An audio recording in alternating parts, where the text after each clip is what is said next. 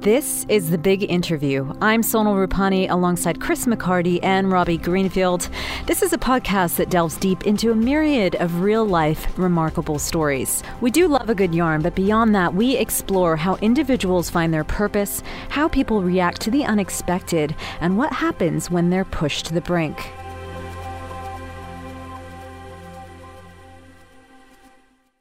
Terry Waite, CBE, he is a hostage survivor. We've got to go all the way back to 1987, Chris. Yeah, for that this was incident. when he was seized. So we'll, we'll contextualise this a little bit more. We'll, we'll find out in just a moment how Terry actually got into this because, by his own admission, he actually kind of fell into hostage negotiating because he wasn't one. He wasn't qualified for this. That story upcoming. But the story that we're focusing in on is Terry Waite's remarkable tale of survival. He was kept captive for five years over in Beirut, Lebanon. He had actually played a huge role in freeing some hostages on a first visit over to Lebanon. That was in 1986. He then went back on a return mission to continue his negotiations with the hostage takers, and it would have in, it would lead to actually him being taken. More on that in just a few moments. But for those of you just joining us and thinking, I don't know, I've got no clue who Terry Waite is. I appreciate many of you will have. It was a famous story in the late 80s. Let's give you a little bit of background on Terry himself and how he became a de facto,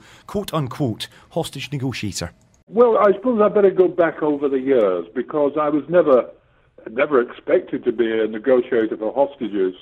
I um, was thrown into it when I was living and working in Uganda as a comparatively young man, and it was at the time of the Amin coup.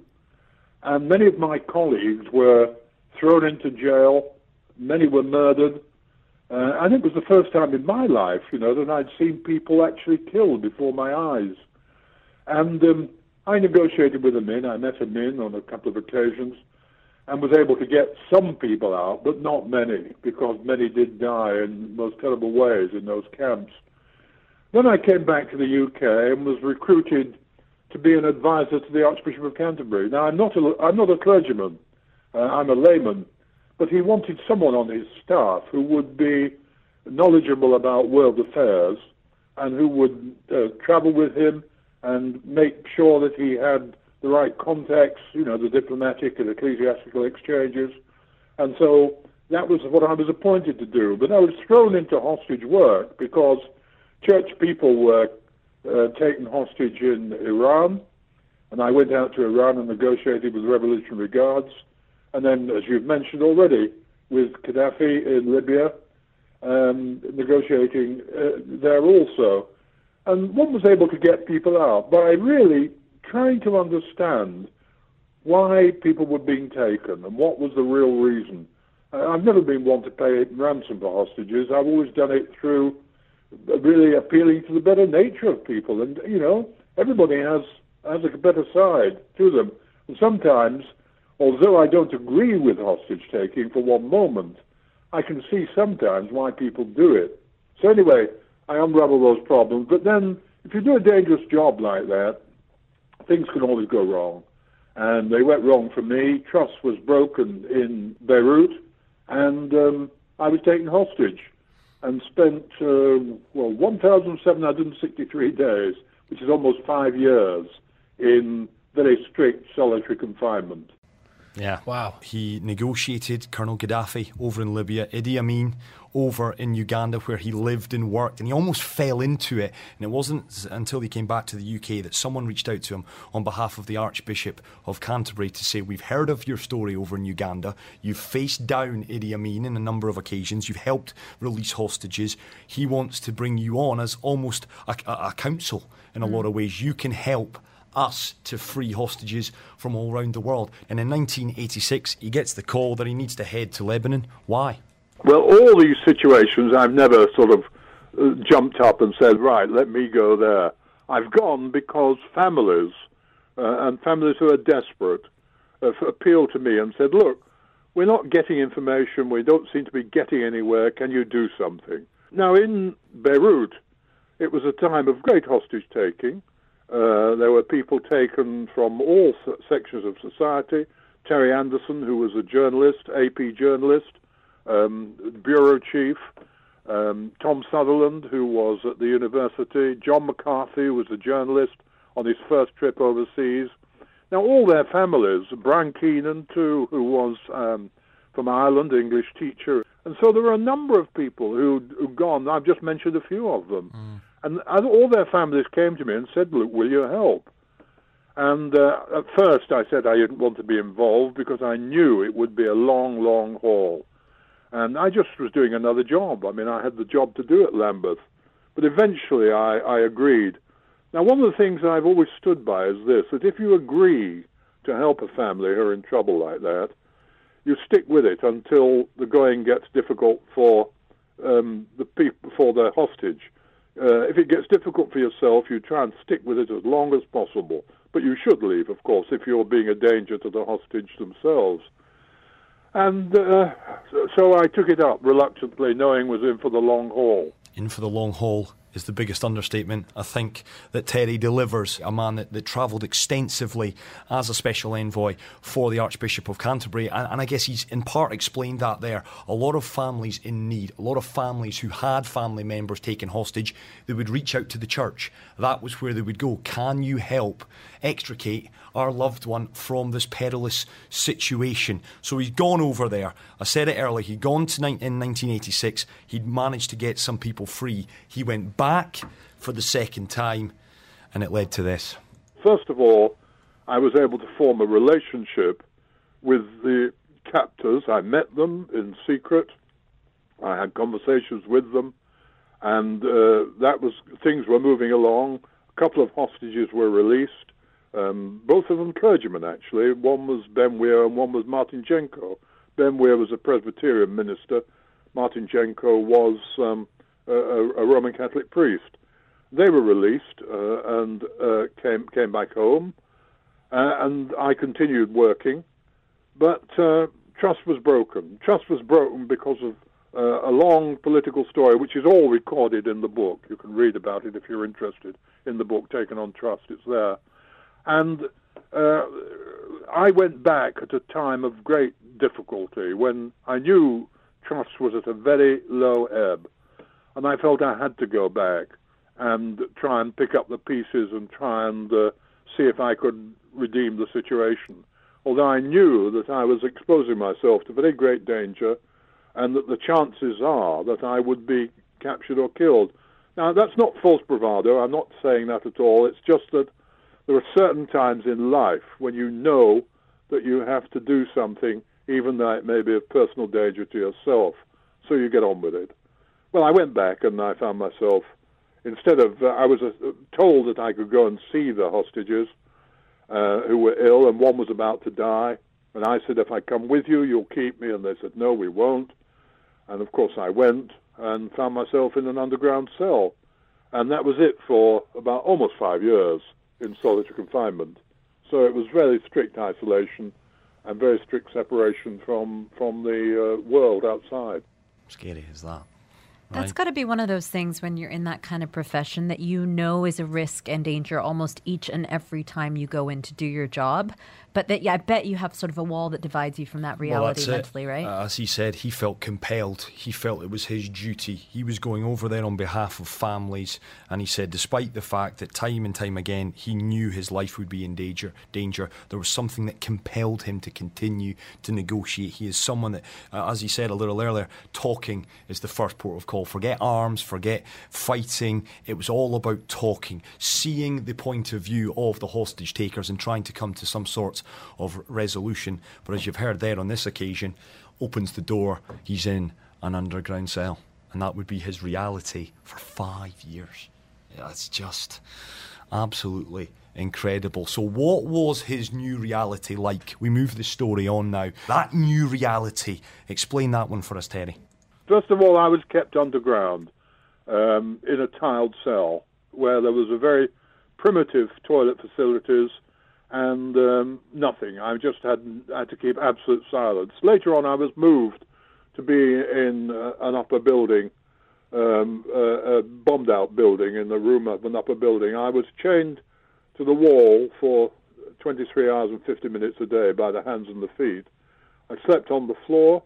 There was no natural light. If I was in an upper room, as I was most of the time, metal shutters were put in front of the window so no natural light came in. I had one visit to the bathroom a day. I had no books or papers for almost uh, f- four years. I had no companionship. When anyone came in the room, I had to pull a blindfold over my eyes so I didn't see anybody.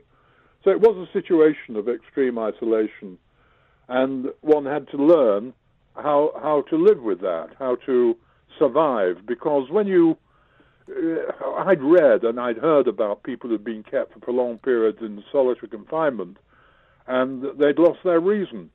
And uh, I wondered if that was an inevitable consequence of being kept in that way.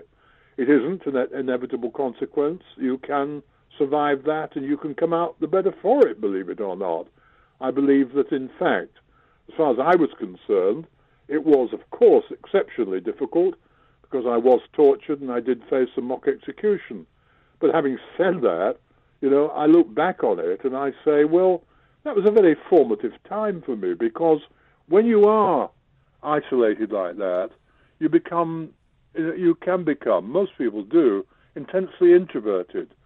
And you look at yourself, and anybody who takes a hard look at themselves will discover that they're a complex mixture of, of light and dark, good and evil, call it what you will, it doesn't really matter. We're, we're, we've got those two sides to our character. And anybody who f- comes across, uh, does an honest appraisal of themselves will discover the dark side. And the danger is that when you discover that, you become over depressed. And what you have to realize is you're just a normal human being. The whole human race, we're made in the same way.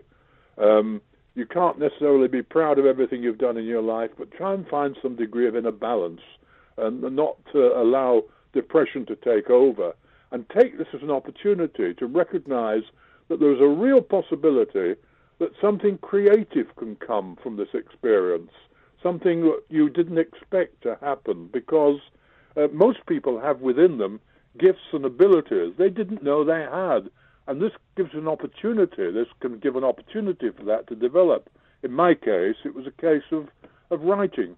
I'd had no pencil and paper for years, but I began to write in my head my first book was written in my head and put in print when I came out of captivity because then I was able to write it down. And so it, it can be taken. You, you've got also to take one day at a time.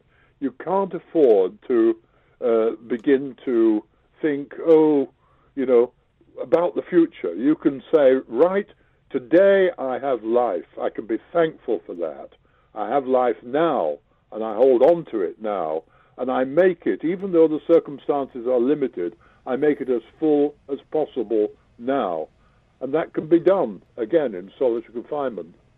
What he's managed to do in, in kind of choosing a path, a vocation of such selflessness, and then surrendering himself to you know, a, a, kind of introspection that few of us would ever go through, few of us yeah. ever expose ourselves to. He's actually attained a very rare level of wisdom, whereby most of us are far too scared to even approach or or, or delve into that st- that area of our psyche mm. that would expose, you know, this this very dark kind of inner inner place, which he has gone into through his captivity and the, the things that he went through. But obviously, he was doing that job in the first place because he had a calling yeah. that not many people answer. Uh, absolutely, that Rob. Uh, and you know, having gone through that, you're absolutely right. It's given him a unique perspective on things, and you know, I'm maybe guilty of it.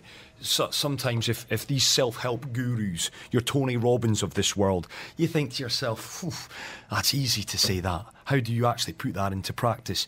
But listening to Terry, Uh, and again, this is not a slight against Tony, but listening to Terry, it, it, it really does hit home that this is a man who's plummeted the depths. This is a man who's saying there is light and dark, there are bad days, but you, you, you realise that focus on the positives. And this is a man who, for 23 hours and 50 minutes, he said to himself, he was, he was bound hands and feet every day, chained to a, a radiator, not being able to converse with anyone. Well, he's in solitary confinement, and then, well, the day came because he's obviously talking to us. So he was eventually released after five years. This was how it was reported by the BBC over in the UK. There is Mr. Waite, back home after nearly five years away from Britain. unaided, walks down the steps of the plane. You can hear the cheers of the crowd drawn up. Well, I must say that is a quite extraordinary picture for a man who's been chained up for 23 hours and 50 minutes of every day for nearly 2,000 days. It was a huge story in the UK at the time uh, an international hostage story. This is a man whose perseverance, the, the positivity that he showed throughout this uh, episode, it was massive. It was covered all the major newspapers and all the major news broadcasters back in the UK. A small thing that struck me in that is he talked about him walking. You would think your muscles would atrophy to the point where you wouldn't really be functionally able Yeah. to use them. I mean, that's striking to me as well. Well, we will get to that point as well because I did ask about the effects that it did have. But I, I wanted to find out from Terry about that day that he saw sunshine once again. How was it that it came to be? And this is what he had to say. Well, the day, so very simply, uh, the day came about when I was simply, they came into the cell and they said, You're going home, and they threw some clothes in, none of which fit in because I'm so tall, like yourself. and uh, I was simply blindfolded, taken out, put into the boot of a car, which was a familiar way of transporting you, uh, taken to um, Syrian, uh, taken to Syria, actually. I was driven to Syria and went into the uh, Syrian intelligence headquarters there. And they said to me, Well, what do you want? What's the first thing you want? And you know the first thing I wanted? It was, believe it or not, a haircut and get my beard trimmed. I look like the wild man of Borneo. And one of the things one has to do, of course, in, in isolated situations, somehow keep up your dignity and your pride in yourself. And so they got a little man in from the street, and he came with his uh, leather case, gave me a trim on the beard, cut my hair, and I said, Right, I feel a bit better now, ready to face the world. And that was it. And it's amazing how such a little thing like a haircut Yeah. could probably rejuvenate him so much that it would just re kind of it would be like thawing out back into society. Yeah. You get a haircut, you look in the mirror, you're, you're all spruced up after five years of just the grimiest, Yeah. most despicable habitation to then just get a little trim and a shave and You- off you go. Associate it with being a member of civilization. Yes. One of the things he did say, we've already heard from Terry talking about the fact he had no uh, access to paper, pens, to books. After that haircut, he was asked, You can do anything, take me to a bookshop. He went and he said he just stared at the books, he picked books up, he just flicked through books as if to say, Wow, I have taken these things so for granted. And actually, that led uh, to Terry to recount a, specific moment in captivity that has stayed with him all these years. On one occasion, when I was in captivity, I was uh, given one visit to the bathroom a day, as you know.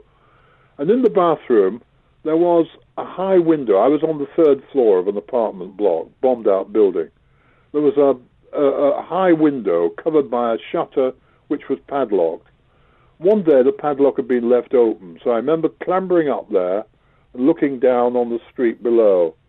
And as I looked down, I saw a lady walking along with a bunch of flowers. And it was the first time I'd seen colour in captivity for a long, long time. And I thought, how wonderful. And then that rather trite saying came to mind. You know, the best things in life are free. And speaking to you now, only this afternoon, I just sat in my garden and it was peaceful, it was quiet because there's no traffic at the moment, or very little traffic. And the sun is shining and the birds are singing and the wind is on my face. And I say, yeah, the best things in life are free. Let's learn to appreciate them. And there's a message in there, right? I mean, that might sound a little melodramatic, but for, for Terry, it isn't. When you listen to him there, he's he's He's ab- absolutely right. Because he's dead right. talk uh, in today's society about being in the present, living in the present. Social media has allowed us to, to fall into a kind of a world where we're never truly there. With Terry, that isn't the case. You, you get the impression that Terry literally does live in the moment and appreciate everything that he's had. And I asked Terry to take me back there or to at least transport himself back there to that little room, that dingy room in darkness, bound up. What kind of emotions did he go through in those first few days, first few weeks, first few months before he realised and accepted that this was going to be his new reality? Well, in the first days, of course, uh, you feel, um, first of all, fear, and that's a normal normal reaction. You're afraid. You also feel anger. Now, I, I, in the first days, I was, I was angry, and if you're angry, you have to do something about it. I mean, in my case, uh, I, I had my liberty severely restricted, and so I said, "Well, I'm not captured completely." so I did what many prisoners do when they're first uh, incarcerated. I went on hunger strike. I didn't eat. I didn't eat for a week, and after a week, they came and they said, look now, if you don't eat, we're going to make you. And by that time, I got some control over my anger. I'd made my point. I got some control over anger. And I, I later on, I wrote a, I wrote a, well, some, years ago now, I wrote a book called Out of the Silence, which is a book of poems and reflections that I, some of which I made in captivity in my head. And there's one about anger, and it's one of the very few I can remember off heart. It goes, Anger is like a consuming fire, seeking all whom it may devour. Do not extinguish the flames totally, but warm yourself by the gentle glow of the embers. What I was really saying there was, we're all we all feel anger, um, but if we allow anger to get the better of them ourselves, it'll do us more harm than those against whom it's held. So recognize it's a force. Everybody has it and try and take that force and turn it round so that it becomes a creative force rather than a destructive force. And uh, that's what I tried to apply um, in those early years. But there's no doubt about it. I, I was frustrated, I was angry, and um, I didn't, of course, enjoy the experience. Who would?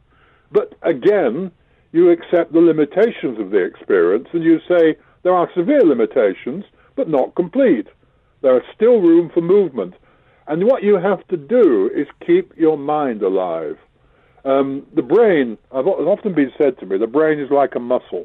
You know, you have to exercise it. If you don't exercise it, if you don't keep it stimulated, it'll die on you. Just like uh, muscles die on you if you don't take exercise. The brain is the same. And somehow, by using imagination, by writing, by writing poetry, by writing a book, by keeping my mind alive. I kept my brain active. And um, I like to think it's still active now. I'm 80, almost 81 now, 81 next month. Incredible. And still leading an active and busy life. But I think that's partly due to being the fact that I've learned how to keep my brain alive and how to keep an interest in many things, not just in one small area. Uh, just listening to him there, it's it's. I'm finding it powerful stuff. Again, listening back to it, um, he's just it's brilliant. He's just a remarkable man. Yeah, I feel like a lot of that, what you were saying, the introspection that he does, and yeah. recognizing that there are parts of yourself maybe that you don't like, the darker parts, but that if you can, instead of getting, you know, feeling uncomfortable by them, but you can dive into that, see them, realize that they're there, acknowledge yeah. them, and then manage it in a way that is then not only not harmful but beneficial to you. How powerful that is. It's a man that was kept captive in solitary confinement four of those five years.